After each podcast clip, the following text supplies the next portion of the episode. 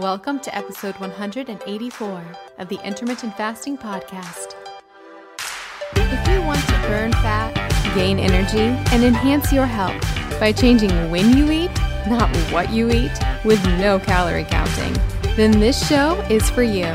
I'm Melanie Avalon, author of What, When, Wine Lose Weight and Feel Great with Paleo Style Meals, Intermittent Fasting, and Wine.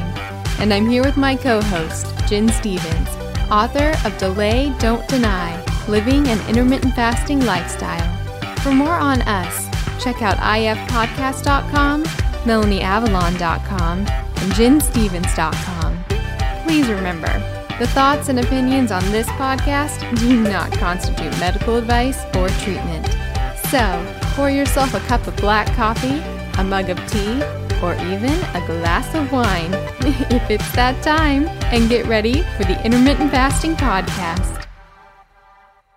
One more thing before we jump in. Did you know that common ingredients found in skincare and makeup products can actually disrupt your endocrine system? These endocrine disruptors are a silent threat that can have significant impact on your health, including something that is very important to me fertility. Your skin is your body's largest organ, and what you put on it matters. Endocrine disruptors are chemicals that interfere with the natural hormonal communication in the body. It also matters during pregnancy. And that's one of the reasons I pay close attention to what I put on my skin while being pregnant. Studies have shown that exposure to endocrine disruptors can affect both male and female fertility. For women, these disruptors can lead to irregular menstrual cycles, ovulation issues, and even polycystic ovarian syndrome or PCOS. In men, they can reduce sperm quality and quantity, making it even more challenging to conceive. But it's not just about fertility. When it comes to fat loss, one of the reasons that endocrine disruptors can get in the way of fat loss is because a lot of our toxins are actually stored in our fat. It's a way that our bodies protect us from those toxins. These toxic compounds can even work synergistically, amplifying their harmful effects and making it that much harder to shed unwanted body fat.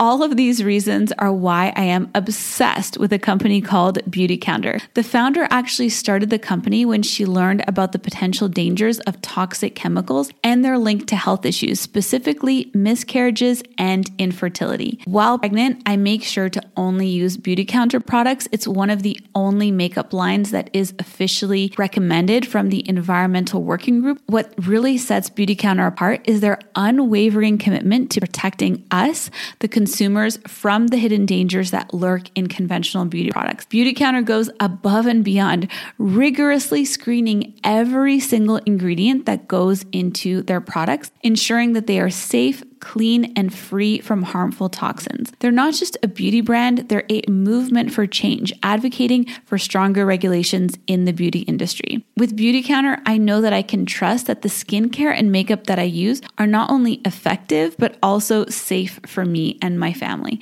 They have skincare lines for every skin type, as well as so many other incredible products. I absolutely love their overnight resurfacing peel. It's my favorite way to get anti aging benefits in a skincare product. The makeup is absolutely amazing. I have tried alternative beauty products in the past and none of them truly performed. But with Beauty Counter, the foundation is so amazing. It makes me feel like my skin can breathe and it looks so dewy and beautiful. You can shop with me at beautycounter.com slash Vanessa Spina. New customers can use the code CLEAN for all 20 for 20% off their first order. Beautycounter.com slash Vanessa Spina. All right, friends, now back to the show.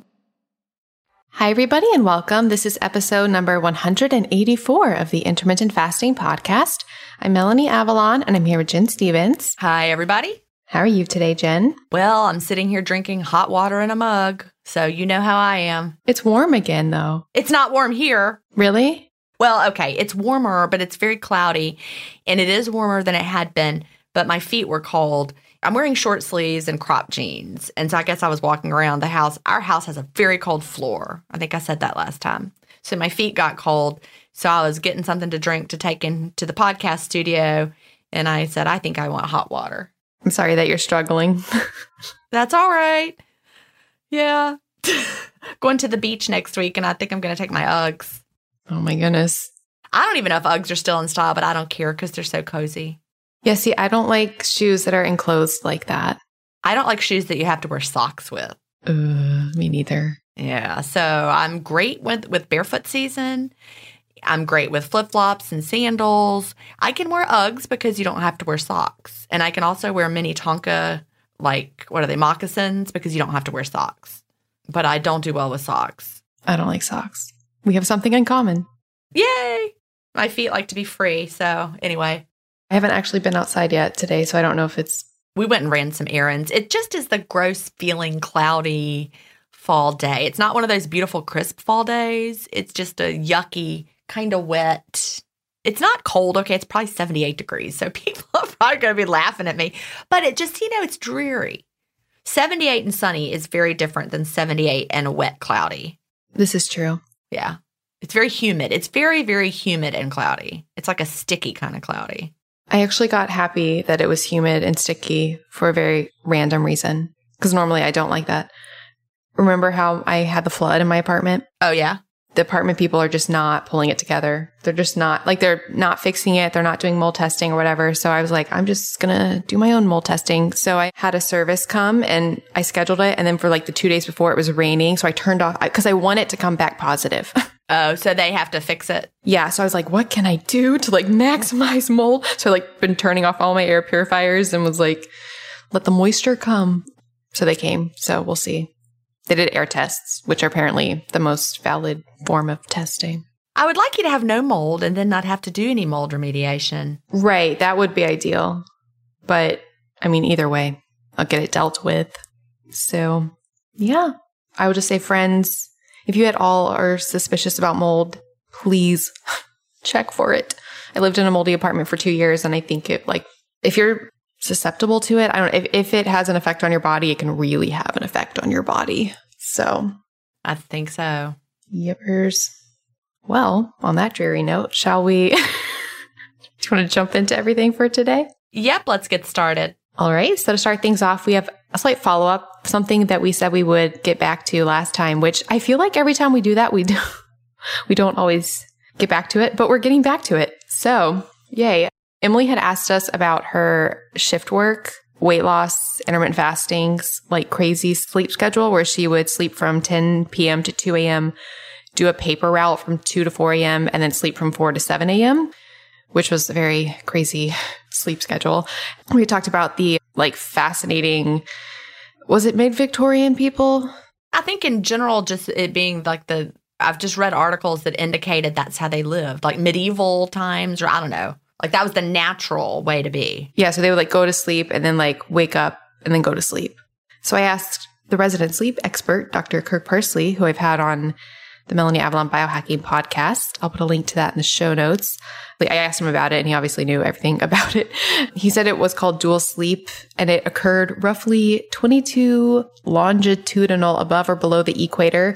And it was because nights were 10 to 12 hours at night and the people would sleep in two halves of the night and then they would like wake up in the middle to do activities and hang out while the kids were still asleep.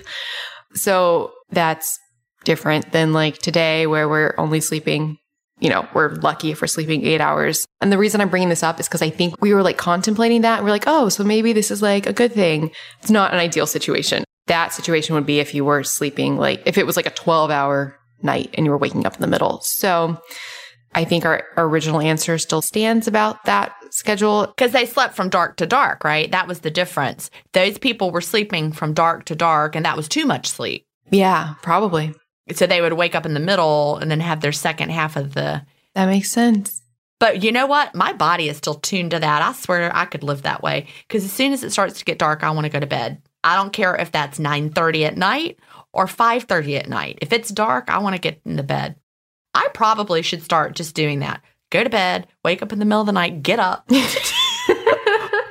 do some stuff, go back to bed. I bet I think that might be my natural Let us know how that goes. might be my natural way of being. I might still be awake in that time when you wake up because you would go to bed. So, like, when does it get dark? You would go to bed at like, Uh, well, five o'clock if it's the winter time. okay, so you would sleep from like five to like, Eleven. oh, and then you could wake up and then we could hang out. and then have my second night's sleep. And then we could both go back to bed at the same time. I swear I would probably feel great doing that we could do the podcast then. in the middle of the night. yes. yeah. I'd have to have an earlier window. I'd have to shift it. So yeah. Coming to you from Gin's biphasic sleep. And my normal sleep. And my normal like oh, that's so funny. But yeah, the sleep is huge. And I will do a quick plug for Dr. Parsley's sleep remedy. They have an unflavored version of it that is fast friendly and it basically has all of the substrates that your brain naturally needs to fall asleep. So it's not like a pharmaceutical, it doesn't knock you out or, you know, affect your sleep quality. It just makes your brain naturally fall asleep. So I think you can get it for 10% off at sleepremedy.com slash Melanie Avalon. And the version of it that I have is a capsule. Yeah, it's a capsule. They have drinks as well. So you can get it for 10% off at melanieavalon.com slash sleep remedy with the coupon Melanie Avalon. And then, yeah, they do have the, the drinks as well. And they're coming out with a kids formulation soon. So that's pretty exciting. But yeah, sleep, sleep is super important. I feel like I keep reading everywhere that out of everything, honestly, diet, lifestyle, exercise, sleep, sleep is like probably the most important. I mean, it's hard to say one's more important than the other. But sleep is so key. Like fasting is so good for us because it's healing. Sleep is where our, our I don't it's where our brains are healing, right? Not sleeping it's like eating all the time, as far as like the effects it has. Yeah. It's where like so many key processes happen that keep you like functional and okay and alive and like everything important really seems to happen while you're sleeping. So And I'm realizing the importance of keeping it so dark. And now we're getting ready to take another step in the bedroom. You know, I mentioned recently how stupid it was that I didn't realize that our shades needed to be, you know, our curtains needed to be drawn. That made a huge difference. But now the light from the little satellite TV. yeah, if there's just one little light, it's huge. Well, I, I recently took away the alarm clock light because we had the dimmest one you could get. I would like someone to invent, you know, I, I've just invented it, but someone else can invent it and then just send me one. A clock that goes dark.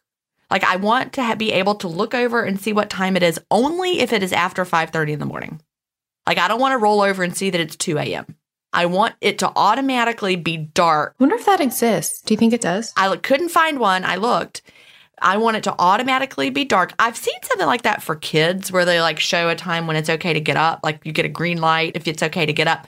But I want zero light. I don't want to roll over and see that it's 1.30 and then it's 3 o'clock and then it's 3.30. What if you do one that you like, it's always dark, but you know, touching it makes it light up? I don't want to touch anything. Well, that's my my phone does that. I can pick my phone up and look at the time. But I want it to just come on at 5:30 in the morning then I can see its time and be completely dark after that. But now since I turned the clock off, now I'm noticing that the satellite light is so bright. So we're I think we're going to change our TV provider so it's darker and just go with like like a Hulu kind of streaming. Or you could just not have your TV in the bedroom. Well, with that my husband likes to watch TV before going to sleep at night, and I actually fall asleep with him watching TV. Then he turns the TV off, so that works really well. But he likes to wind down with that TV, and I fall right to sleep with the TV on while he's watching TV, and then he turns it off. I mean, I obviously have been saying from day one, like how important it is to be like all blackout, but I really, really, really realized the importance of that recently because when I had the surgery on my face and I still can't wear, so we're not sponsored by BLUblox today, but we talk about BLUblox, blue light blocking glasses a lot, and they have a sleep remedy mask. I think that's what it's called. And it's the only mask I've had that completely blocks out like all light. It's incredible. And it doesn't touch your eyes. Like it's the most brilliant engineering. It like cups up over, over your eyes. I cannot sleep with something around my head. I like wake up in the middle of the night and rip it off my head. I don't like hats. I don't like headbands. I don't like hair clips. I can't wear my hair in a ponytail. I've got a head thing. It's I don't wear sunglasses. I can't wear anything on my face. I wear my blue blockers when watching TV, but I can only handle it for a short period of time. Well, for those who can handle it, I'm a special snowflake. for those who can't handle it, yeah, it's what Gin said. It's like, so there's no pressure on your eyes at all. It's like soft and they it goes around your eyes and you can completely open your eyes when it's on and it's completely like blackout. Yeah, the ones I had were like that, but I just couldn't have it on my head. Yeah, so I couldn't wear them for quite a while after the surgery. And literally, like the first day I could wear it again, I slept like through the night for the first time, like in a long time, at least since the surgery. And I was like, wow, this is huge. Like I have the really intense like hotel blackout curtains, but there is like a tiny bit of light that comes in that I can't quite get rid of. Or like under the door of our, our bedroom. Like we accidentally left the lights on in the living room. I guess I thought Chad was turning them off. He thought I was. We just had the door closed. And I, I woke up in the middle of the night. I think I thought it was sunrise coming under the door, but it was the lights in the living room. It is huge. My brain really, yep, I need to have it dark. So I'm working on it, changing my TV provider to make it darker. But getting rid of the alarm clock made a huge difference completely. But then I could see the other lights. So, Yeah. but sleep really is that important. Yeah, it is. So resources for listeners, sleep remedy. That's at melanieavalon.com slash sleep remedy with the coupon Melanie Avalon. And for BLUblox, if you'd like the blue light blocking glasses or the sleep remedy mask, they're two completely different companies, but they both use the word sleep and remedy in the title. That is at blublox.com and the coupon IF podcast gets you, I think 10, it might be 15%. It's 10 or 15% off for everything that you buy there. They donate a pair of glasses to somebody in need, which is pretty nifty. So, shall we jump into our questions? Yes, we have a question from Megan, and the subject is iced coffee versus hot coffee. Hi, M and G. Oh, it's a new one. Yeah, M for Melanie, G for Gin. In case people thought they were like, "What's M and G?" M and G. Kind of like in the alphabet, Elemento P. Yeah, there you go. Love your work. I'm curious about whether you could offer some insight into black coffee served hot versus iced. I noticed that iced coffee, both cold brew and otherwise, makes me nauseous. I have tried making it myself and have ordered it from multiple places. Don't worry, always black. But I really notice I'm nauseous for it. I can't say that word. Nauseous is really how you say it, but I always read it wrong. Nauseous, nauseous. I have never had a problem with hot coffee. Thanks for your thoughts. Well, Megan, thank you for your question. So, my initial thoughts are that warm things, they like stimulate digestion. They're like basically cold can be a shock to your system. And that's really the only thing I can think of. I know it's like not much help. Well, I had a theory and it, it's not true. Oh, really? What was your theory? I feel nauseated if I have tea on an empty stomach. And I've heard people say it's the tannins in the tea, and coffee has tannins as well.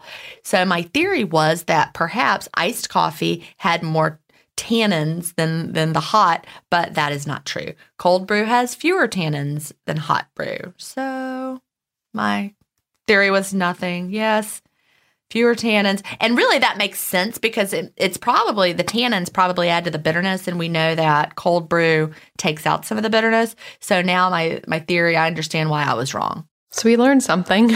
yeah so you know i would just would stick to the hot coffee i don't know why I guess the question would be Do other cold drinks make you nauseous?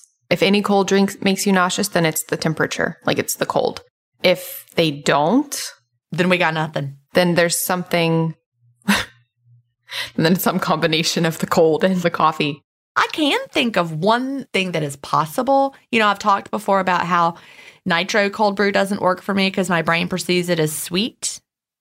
Maybe the cold brew is being perceived by your brain as sweet, and and you're having a you know a blood sugar crash, making you nau- nauseous. I don't know. That's a, that's a stretch. That's a bit of a stretch. I think it might involve the vagus nerve, probably.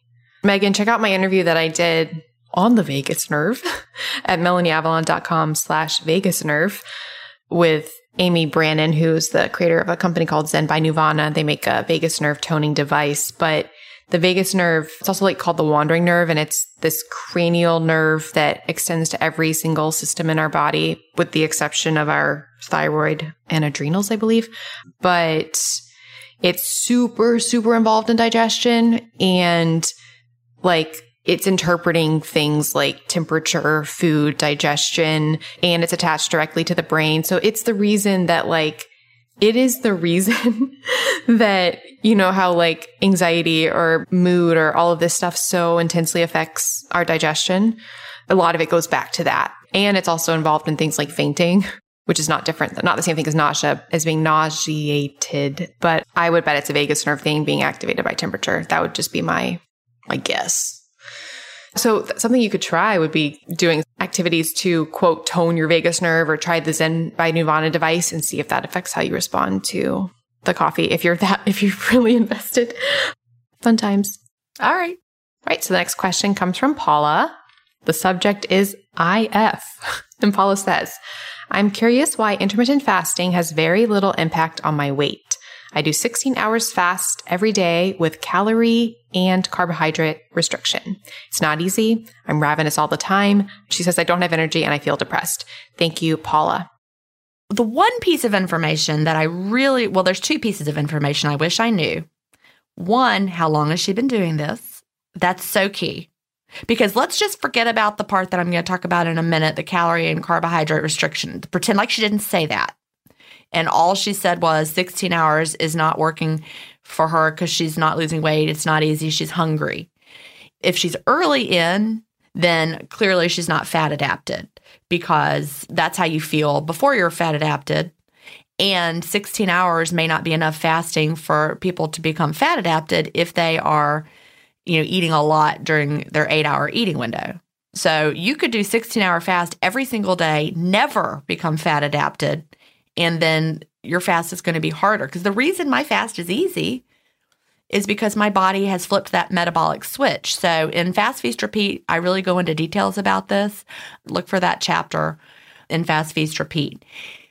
Now, Paula gives us a little bit of information there that she is also doing calorie and carbohydrate restriction. So I think Paula is going through what would happen with someone on a low calorie diet.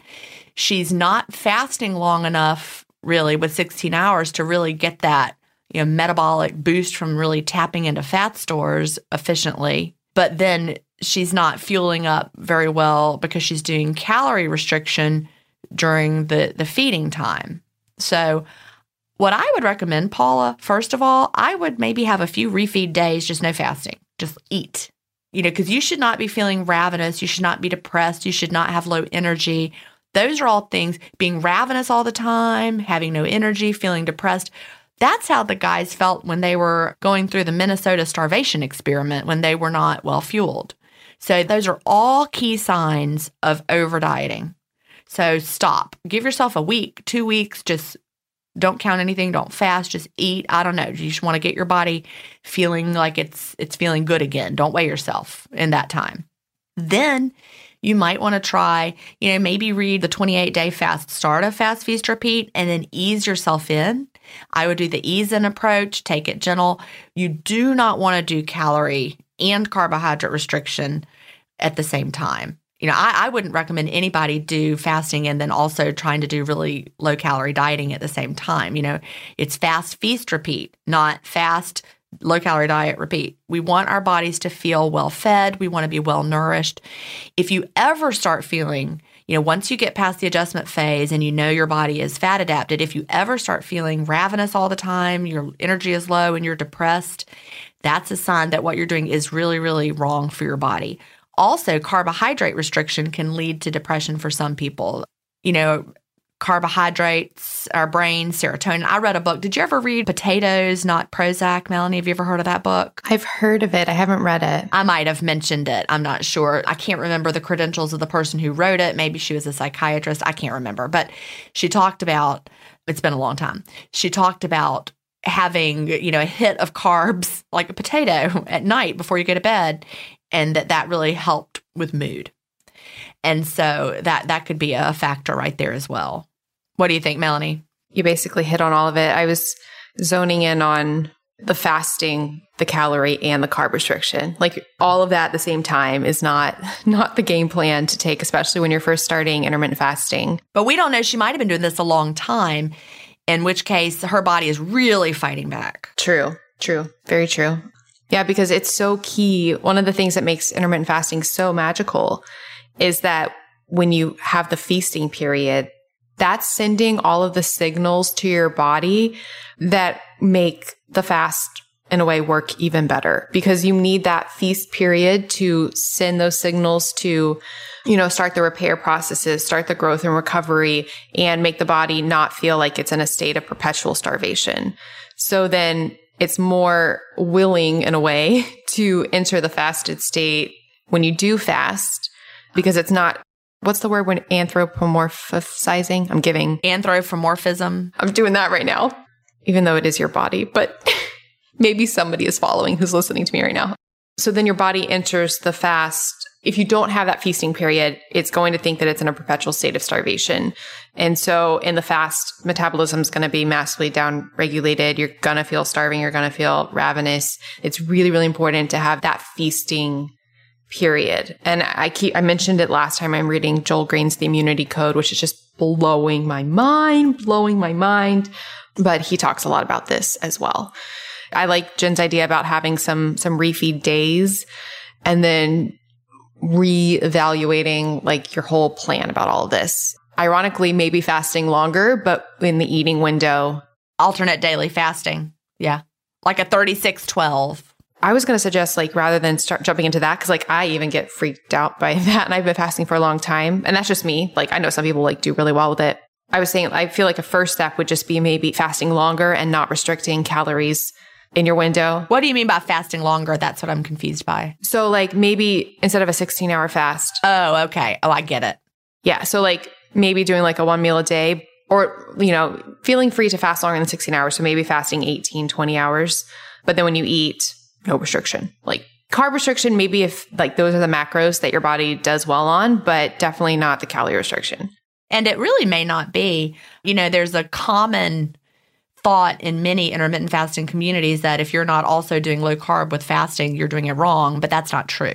Both Melanie and I have shown with our own personal experience that we do great with plenty of carbs and the intermittent fasting. So, you know, if you definitely don't do well with carbs, that's one thing. But if you just are avoiding carbs because you think you should, that's a whole different thing.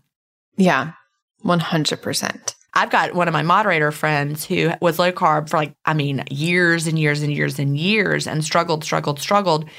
And before she was a moderator, she was just a person in the group. And I gave her the advice. I'm like, well, then try carbs, experiment with carbs. And she thought I was crazy. She's like, you know, everybody knows low carb is, quote, better for weight loss. But she added carbs back and then went on to get to her ideal weight very easily. 100%. Like, definitely check out the interview. And I'm not completely like saying to do the diet they follow, but if you want more about the science of all of that, check out my interview that I did with Cyrus and Robby, who wrote Mastering Diabetes. It's kind of a mind blowing episode. It's at melanieavalon.com slash mastering diabetes. Did I mention? I know I told you, Gin, but I don't know if I said on the podcast that I'm bringing on Dr. Doug Graham, who wrote the 80 10 10 diet. I told you that, right? I can't remember. I'm really excited. What are his 80 10 10? 80 10 10 is like the macros that are 80% carbs, 10% protein, 10% fat. Yeah, I could not do that diet. I could not eat that way. No, no, no. And he's like fruitarian mostly. I need fat. I need fat. I need protein. Actually, our next question is about this a little bit. I need protein too, but less protein. I need adequate protein you know, someone was asking about this today. I'm sure we'll get to that with the the protein question, but my body lets me know when I need more protein. Me too. Oh no, I, I really need starchy carbs. Like I need starchy carbs. Like yesterday, I opened my window with this veggie bowl, this harvest bowl, it was called from this company. I was trying their food. It was delicious, but I was so unsatisfied. I mean, it was a giant bowl of food. It was like Brussels sprouts and I don't even know, and all these great veggies. And then I was still starving. And then I had a bowl of oatmeal and then I felt better. I've got to have starchy carbs. I do find starchy carbs really satiating. I just don't like the way they feel in my body. I don't I don't feel well.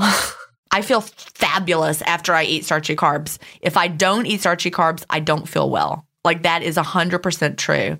Like that that that veggie bowl, it was a whole giant bowl of food. I ate the whole thing and then I was like I am still hungry.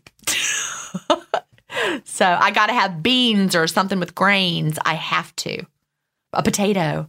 Yeah, if I don't eat a lot of protein, I don't feel full. But what I'm wondering, So Dr. Doug Graham is like pretty controversial, but the reason I'm so excited about bringing him on is because I feel like my show has been very Like keto meat focused. yeah. I mean, it's featured a lot of people in that world, and I haven't had much on the flip side. I've had a few, but he's like pretty much like as far as you can go. That's pretty extreme. 80 10 10 is very, very, yeah. Yeah, I'm like so excited to bring him on.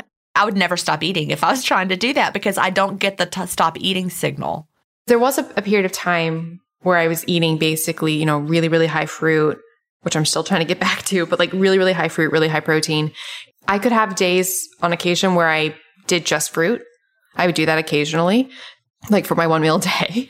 When I would do that, the next day, my body would feel so like, I don't know how to describe it, light and like airy. And like my eyes would be like, like all inflammation would be gone. My eyes would be like shining white. Like I just felt like radiating, but I would be craving protein like none other that night. But I'm really on the fence. I've just all the other research I've run on the other side really, really seems to be in support of high, moderate or higher protein diets. So Well, the research on my body is I need carbs, I need fat, and adequate protein.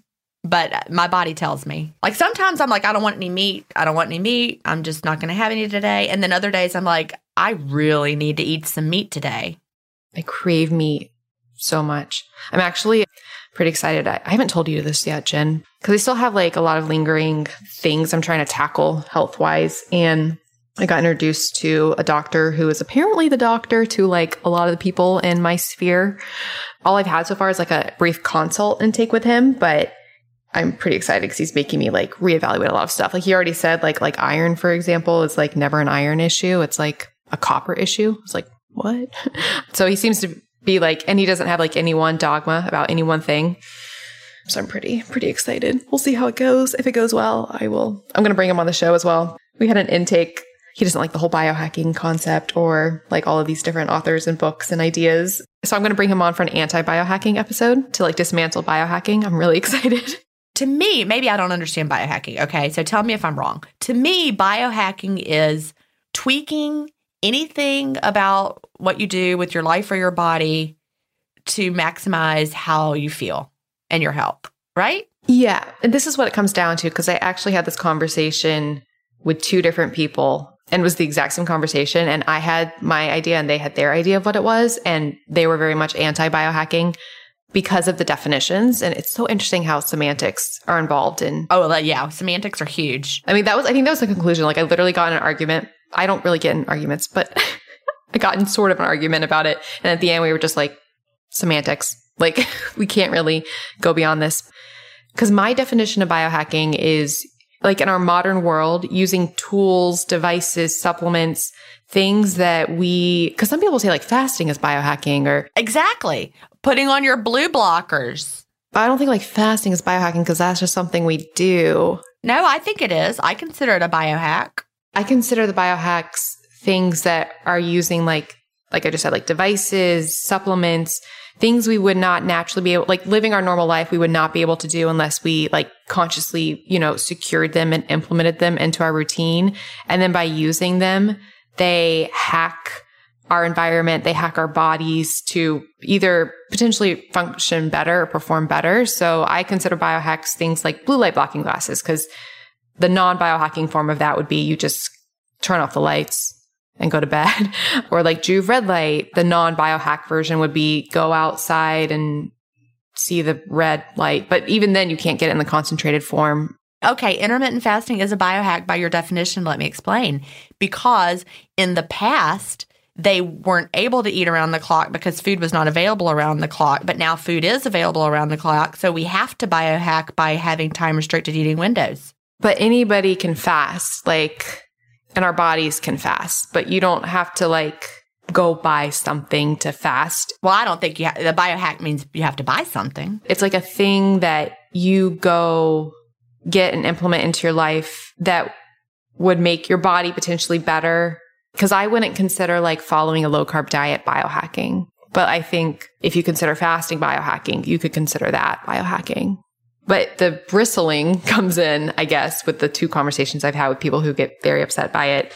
They think it is pretentious because it's assuming that well, a few things. It was like it's assuming that we know better than our bodies and we think that we can, you know, bring these devices or bring these things in and make it make our bodies be better than they would just naturally be able to do from like life. Which I was saying, well, you could extend that same that same argument to medicine and say medicine is us trying to do that. That was like the main idea was that it was like pretentious or thinking that it's we know better than our bodies. Here's a definition I just found. I think this is a pretty good one. The attempt to manipulate your brain and body in order to optimize performance outside the realm of traditional medicine. See, that's why I think that intermittent fasting, which fasting is in traditional medicine, like Okay, I don't think that they're talking about ancient Chinese medicine or something. I think they're talking about like, you know, like go to the doc in the box kind of medicine, traditional, go to your practitioner who's just practicing medicine like they have for the past 20 years. That definition of traditional medicine is not, you know, like asking Aristotle or something, you know. Anyway, I definitely think fasting is biohacking. And, and I think that, you know, carnivore is a biohack. And I think that 80 10 10 sounds like a biohack. All that does. It's interesting though. I mean, a lot of people agree with you because like I'll do that poll a lot. I should do it now in my group, which everybody should join. IF Biohackers. Speaking of, that's what it's called. IF Biohackers. I will often ask, what's your favorite biohack? And a lot of people say fasting. I wouldn't consider cold. Okay, like cold exposure. I wouldn't consider going out. That's a biohack. Yeah. So here's how I think about it. I wouldn't really consider like knowing, oh, if I go outside in the winter, it's going to be good for my body. It's going to activate sirtuins. It's going to have longevity boosting benefits. It's going to do all these things.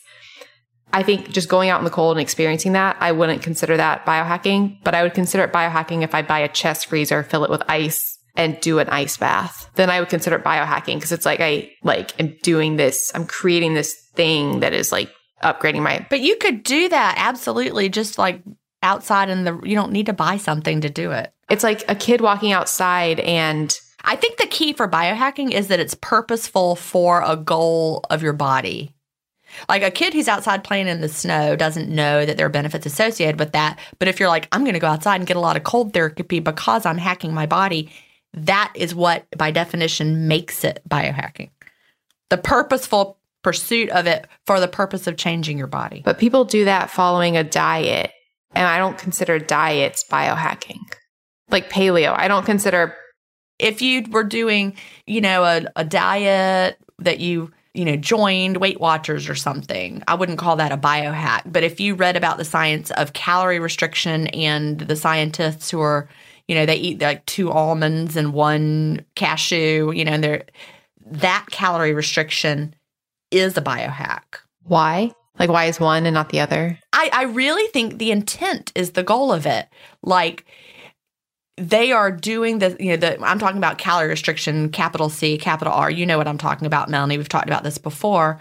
The, the science of calorie restriction for longevity because it's purposeful. You're like, I am going to hack my body to live to be 120 by having this calorie restriction versus somebody who's like, I'm joining Weight Watchers because I want to lose weight. That's totally different than the idea of doing calorie restriction for the longevity purpose. And it's very intense. It's like more intense.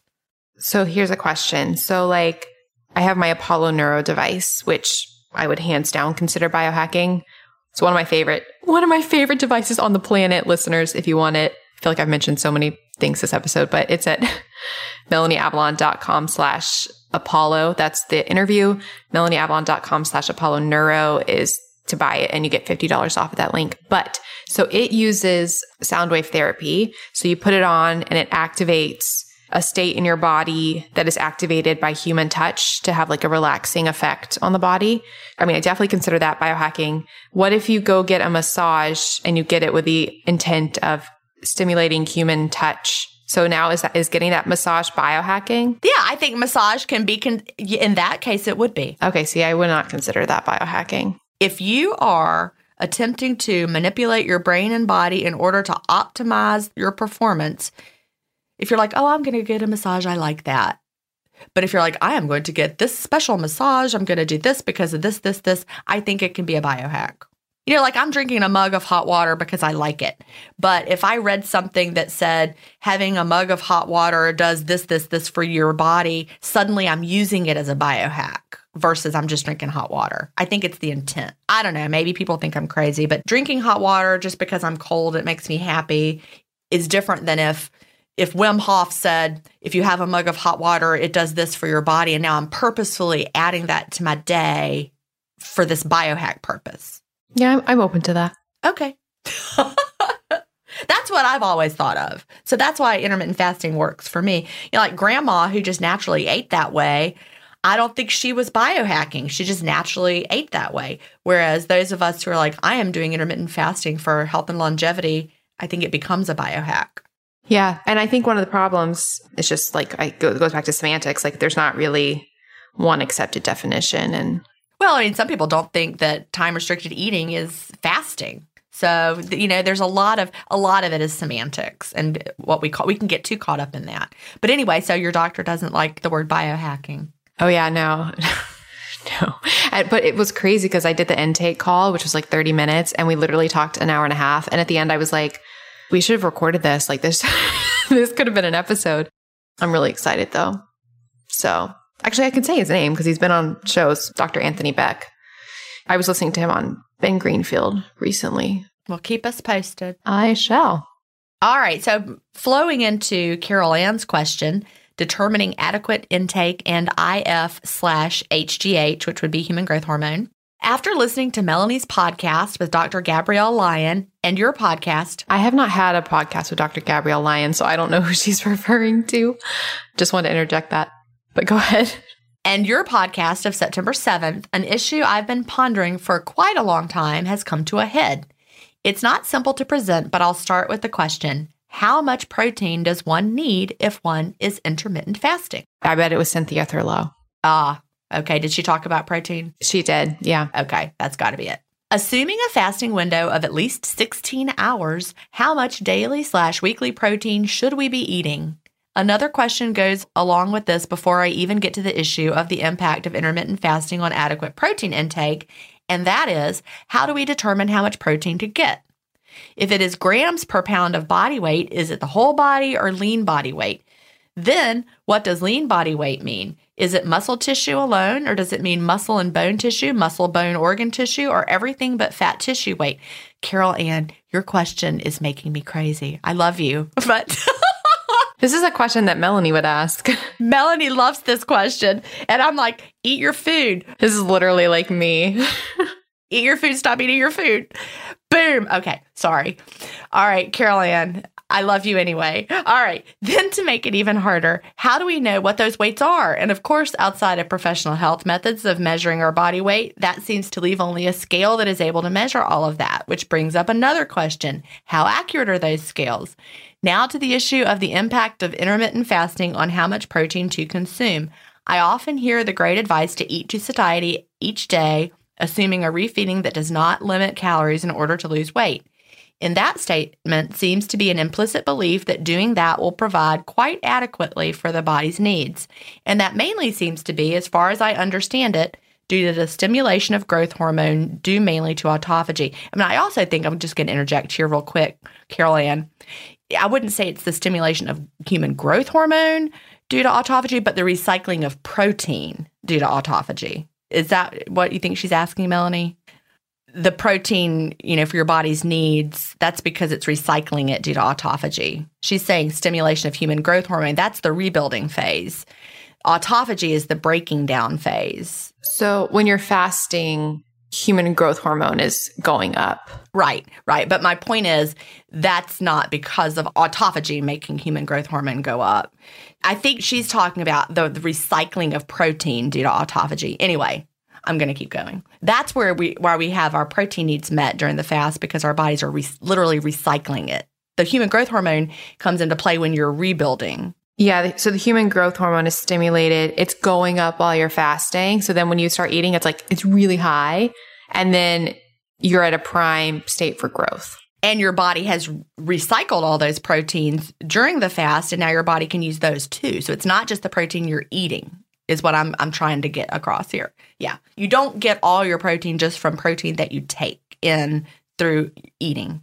So she continues, it is an uncomfortable place to be in. For me, it's really important that I make sure I get adequate nourishment so that my adrenals and thyroid can heal. When I began intermittent fasting in July of 2018, I already knew my adrenals weren't producing enough energy for me, and doing fasting more than 14 to 15 hours was not the thing to do. I didn't know then that it was too stressful for my body. After listening to Dr. Lyon, It was definitely Cynthia Thurlow. and she's actually not a doctor, she's a nurse practitioner. Yeah. Right. Yeah. I really got to wondering and having a lot of anxiety over how much protein should I be getting.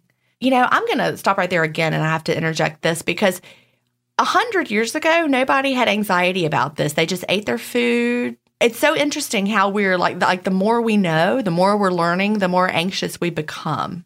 You know, if you went back in time and said to somebody, they would they would look at you like you were crazy that we're worried about. Anyway, I'm just going on. It's it's just it, we we have knowledge overload. All right. So I live a quiet lifestyle, low demand because that's what I need to do right now to lessen the stress in my life. I know these aren't simple questions, but I greatly respect the thoroughness of your research and your approach to difficult issues. And just to add here, because it's already way too long, and what will one more sentence be? Thank you immensely for keeping your podcast free of politics. It's like an oasis of peace and calm and encouragement, and I treasure it and you guys. With highest and warmest regards, Carol. Yep, Carol, you will never hear us talk about politics. never. Nope. Nope. That we've never even talked about politics. Melanie and I have never talked about politics. We we could be the complete opposite. We'll never know, and we're not going to tell you. We wouldn't even know. That's so funny. Not going to tell you because that's personal. All right, and it's irrelevant. Well, thank you, Carol Ann, for your question. Love it. Really appreciate it. And it flows perfectly with everything that we were talking about before. So, oh, and I'm, yeah, it was definitely Cynthia Thurlow. And the reason I, I totally forgot, it's always interesting to see what resonates when I release an episode, like what part of the episode people really resonate with. Because for every episode, if you do join my Facebook group, IF Biohackers, there's an episode giveaway each time. And to enter, all you do is comment on the post about the episode, something that you learned or what resonated with you. And when I released that episode with Cynthia, which was a few weeks ago, or maybe last week, everybody was like protein. Like, and I, I totally forgot that we talked about that because it was, you know, just a tiny bit of the whole conversation. But that's what really stuck out to people was because she was saying for women, one of the reasons she advocates longer eating windows is she thinks for most women, it's almost near impossible to get enough protein. And then my answer was, I'm definitely the exception because it's shocking how much protein I eat in a one meal a day situation. But yeah, she was saying that for women specifically, how important it was to get enough protein. As far as how much protein is enough. So this is ironic. I don't know. So we were, t- I was talking before about, you know, one side of the camp of things, people like Dr. Graham, you know, fruitarians, the low protein camps saying that all we need is like 10% of protein. Yeah, there's actually a book called Proteinaholic that talks about that we're eating too much protein. I've also had James Clement on the show and we talked about protein as well. I'm really, really fascinated by it because it is such a polarizing thing. Like on the one hand, we have people saying, oh, we're fine with 10%. That's actually ideal. Then on the other hand, we have people saying the complete opposite. Probably the episode I went deepest into protein would be the one I did with William Shewfelt and Ted Naiman. I think that's literally at melanieavalon.com slash protein. So people like him, people like Robb Wolf, we, my recent episode with him, we talked about protein. They point out how direly important protein is, like a moderate, if not high protein intake for health, for our bodies, for satiety, for longevity. Can I pop in a theory that I have? Yeah. You know how I we talk all the time about how we're all different when it comes to what foods work for us? I wonder if some of us are better at recycling protein so we need to take in less. And so we naturally gravitate towards eating less and then we assume everyone should eat less because that's how we feel great whereas the people like maybe, you know, the people who feel best when they eat 90% protein, maybe their bodies aren't good at recycling protein and they need to take in more. That's what I was going to ponder. So that, and then I also wonder though, how much of it is like, you know, you and your genetics, your epigenetics. What I keep thinking about is reading this 80 10 10 book and dancing around the communities and seeing what people say. It's like a lot of people say that your body adapts, you know, so like it starts working just fine on the lower protein intake. So I, I don't know how much of it is like genetic versus epigenetic from the diet that you're following for a certain period of time. All that said, I think there could be a case to be made for lower protein for longevity, especially while you're young. I'm not so much sure after you hit a certain age. There's a, I think it's around 60 or so. I don't know the exact number. There's a point where low protein, the relationship changes. Yeah, I've read that too. I think Dr. Fung talks about that. Yeah, it's and it's pretty well established. Like once you reach a certain age, like you need you need more protein. I really believe our bodies are going to tell us. Like I know how I feel if I one day am craving more protein and I, I look back and I think, yeah, I didn't really have much protein the past few days. And then I'm like, now I'm going to have this big piece of chicken, you know? The thing I wonder is I've been so high protein for so long. I'm like, what if my body is just that's what it's accustomed to? But to answer her specific questions, so the grams. Oh, don't ask me. I don't know any of those recommendations because I would never be able to follow them. So the official dietary recommendations are 0.36 grams per pound. And who's that recommendation coming from? The dietary reference intake. Yeah, 0.8 grams per kilogram. What I see most in the communities that I is communitize in a word? No. that I live in. You commune in them. You commune in those communities. I don't know. I just made that up. I don't know if that's right, but you commune with them. I like going by what Siim Land talks about, just if I have to like pick one person. Well, and and William Chief and Ted Naiman, Ted Naiman's book. I don't have that book with me right now. So I'm just looking at Siim Land's book and he advocates 0.6 to 0.8 grams per pound of lean body mass on rest days and 0.8 to 1.2 grams on workout days, which that is often what I like see. So, because that averages to around one gram per pound of lean body mass. So I'm just going to throw that out there as like something to consider. And so what that would look like would be because she asked, how do you know what your lean body mass is? You can get it measured. A lot of gyms have machines that will measure your they'll show you like your composition of everything and you don't have to worry about tissue muscle bone organ tissue it's going to show you like fat muscle like and that's what you need to know there are the scales i don't know how accurate they are. I read things all over the board about them. Do you have thoughts about the accuracy of those scales? Yeah i i've heard a lot of negatives about them because you know they they work with bioimpedance and a lot of it has to do with your body water and they all claim they're great but they're really i think not all that great. I don't know. I mean what i would advocate just to be safe is you could just go for around and i know this seems like a lot but if, even though i talked about the low protein before i think if you're not purposely trying like a low protein diet for that reason i would err on the side of more protein and I mean, I don't really measure or count or anything. I just do what Gin was saying. Like I eat to satiety, but you could aim for like a gram per, I would say even like per normal body weight, like in that ballpark. Especially if you're trying to like lose weight, maintain weight, have satiety, things like that, which I don't know that she necessarily was asking about that. But if that is the case, protein has the highest thermogenic effect of any food, although I don't know if it's alcohol might have more, but um, of like food, meaning you burn calories just processing it. It's very satiating, like I said, and it does support your muscle. There's even been studies, and I think we've talked about them before. They have found studies where they didn't change exercise protocols and they, I'm not saying that you can just eat like tons of protein and gain muscle, but they have found that, that overeating protein can lead to more muscle growth, even without necessarily doing a workout to create that, which is pretty shocking. So she said she has a lot of anxiety over wondering about the protein. I think it all goes back to what Gin said at the beginning. Like, try not to have the anxiety part of it. The fact that you're trying to get enough protein, I think is like a good thing. Like, I think the problem, a lot of people get overly focused on fat or carbs and they're not even thinking about the protein. So I feel like you're one step ahead with all of that. And it sounds like you are pretty intuitive with your eating window. Like you said that you found originally that fasting for more than 14 to 15 hours like wasn't working for you and you you did realize it was too stressful for your body. So it sounds like you're really in tune with your body. I would encourage you to eat protein to satiety. Out of curiosity, maybe you could like eat to satiety for a while and like and then retroactively look at how much you ate and see if it does sort of line up to that one gram per pound I'm saying normal weight because the recommendation is technically like less, but yeah. Gin, do you have other thoughts? Well, I, I kind of already said mine during the um while I was reading it. I just never want to stress about macros or what I'm eating. And even, you know, I talked about this on the podcast when I was doing the Predict 3 and I had to enter exactly what I was eating into the app. I wasn't even trying to eat to targets. I just had to put it in. That was too much for me. Yeah, I was like, I don't know. What am I eating? I, I don't know how to put this in. So I don't want to count, track, manage, measure, worry, do a math problem. I don't want to do that. I, in fact, refuse to do that ever again. I'm just going to eat food that is delicious.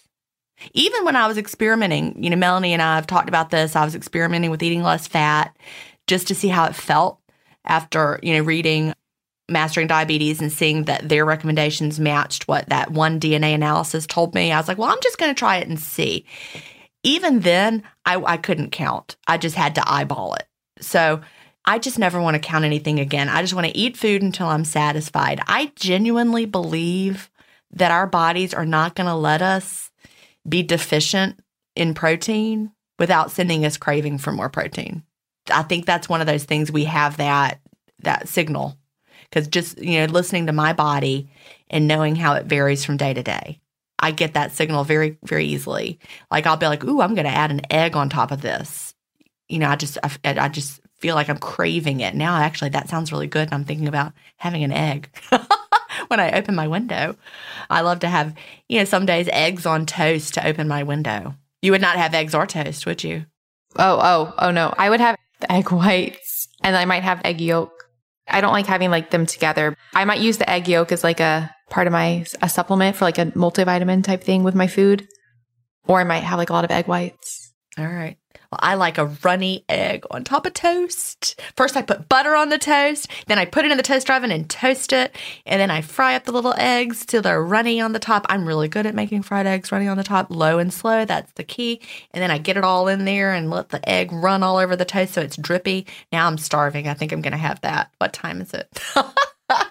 but like I said, my body lets me know. So I beg of you not to get all stressed out about that because that's not how we're meant to live. On the flip side, I do want to say though, because I, I love everything you just said. And on top of that, that's a reframe I'm starting to do in my life, Gin. What's that? So, like, say somebody says something and you like acknowledge at their point and you're like, that's valid. Right. Not making the conjunction that follows but. Because if you say but, then it's like saying, oh, that's valid, but. So you have to say and. And, okay. So everything that you said. and. But. so now I'm going to know that's what you mean, though. No, no. It's okay to disagree. That's okay. No, I no no. That's the thing though. No, but that the reason I said this just now is I, I agree. I do agree with, with what you said. Okay. And on top of that, I think there's some people who they do like tracking and measuring. And I just want to say that if they do like it, I think that's okay too. Oh, definitely. If you love it and want to, but yes. Oh, yeah. I'm not saying that you can't if you love it, but Carol Ann sounds a little stressed out about it, like almost like it's making it worse. Like I'm going to weigh myself, but what weight do I use and what scales should I be on and how do I calculate my muscle mass? And I, I really think that that it doesn't sound like something that's enjoyable. It sounds like something that's stressing you out. Yeah, exactly. So yeah, you're right though. If someone loves to do that and they're biohacking through math of you would say that's not biohacking, but you know, if that's what you want to do and it feels good and you love doing it, then then do that. But I don't. I'm like never going to do it again. Never again. I whispered that into the microphone. Both are okay. yeah, they are. In our non-politic world of ands. Yeah. All inclusive. Yeah. Any definitions of biohacking welcome. exactly. Do it or not. And what's what's a biohack for me might not be one for you. You know, I'm not getting in a chest freezer, but I might go outside without my coat to check the mail and think, look, I'm biohacking. I'm biohacking. I got cold on purpose, right? I feel like a cold shower might be on the fence for biohacking. Oh no, that's a biohack. I'm sorry. But I don't agree with that. I feel like actually I would consider biohack because it's like it's like using technology to Exactly. See? That's a biohack. Speaking of which, my upstairs bathroom, we can end on this note. We have plumbing in the upstairs bathroom. Oh, congratulations. The only thing we don't have now is like you could actually go up there and take a shower, brush your teeth, and use the bathroom. But what you can't do is have lighting. Unfortunately, we're waiting on the electrician. So, in the meantime, we thought it would be a great idea to also have them redo all the faucets and fixtures in our master bath. So, they came on Thursday, and I'm like, this is great. They're going to be done because they tore our bathroom apart. This is our master bath. They tore it apart uh, a couple months ago because it was dripping, and then they had to cut out the part of the wall. I mean, it's it's dramatic. So I haven't been able to use my master bathroom shower since I don't know July. Here it is September. I've been walking across the house to the other bathroom. So they came on Thursday and I was so excited. But oh my lord, the amount of plumbing they've needed to do to just to switch out the faucets on our tub and our shower and our two sinks it's very elaborate. Plumbing is not easy. They're still not done. Two guys were here all day on Thursday. One guy was here half the day on Friday, and everything's still torn apart. I feel like plumbers are people that like, there are a few professions in this world that you're just like so grateful for them.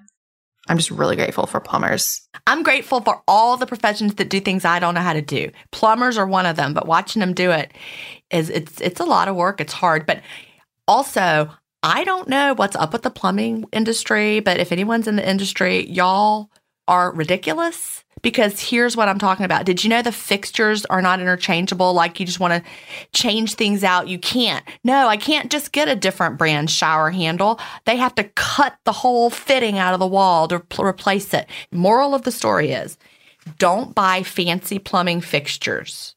Do not get fancy, high end, crazy faucets because then when you need to get a new one because something's wrong with it, they're going to have to cut holes in your wall and replace the inside parts. Everything should just be universal. It's 2020. Hello. Well, on that note, don't you think it should be universal?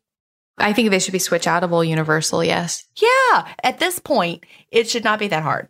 That they should not have to cut the hole out of the wall in order to put in a new shower thing. Anyway. Huh, anyway, one day I will we will have all the working bathrooms and I'm going to use them all and it will be a nice warm shower in all of them, no cold showers. If I'm ever a guest at your house, I'll take a cold shower. You can take as cold of a shower as you want to. I love my cold showers. That is okay. I don't have a freezer for you, but we could fill my bathtub up with cold water. I got new faucets and they're beautiful. They just aren't attached yet. You can't actually put water in my tub because it's not attached. The faucets are lovely, they just don't work yet. Do you like baths? I love baths. I'm a bath taker. I don't like baths. uh, I heard Oprah one time say this is in the 90s when her show was on uh, every day, you know, when she had the afternoon show on uh, NBC or whatever it was. I watched it every day. And one time someone asked her what her hobby was, and she said bathing. And I'm like, I get it. I get it. Like getting in the tub with a book, staying there for three hours. That's me. Maybe if it's an ice bath. Yeah. No, no hot. It's got to be hot. All right. Well, this has been wonderful. For listeners, I feel like we talked about so many things. The show notes for today's episode will be at ifpodcast.com slash episode 184. If you'd like to submit your own questions for the podcast, directly email questions at ifpodcast.com or you can go to ifpodcast.com and you can submit questions there. You can get all the things that we like at ifpodcast.com slash stuff we like. You can follow us on Instagram. We are IF Podcast. You can follow me. I'm Melanie Avalon, Gin is Gin Stephens. And I think that is it. Anything else from you, Gin, before we go?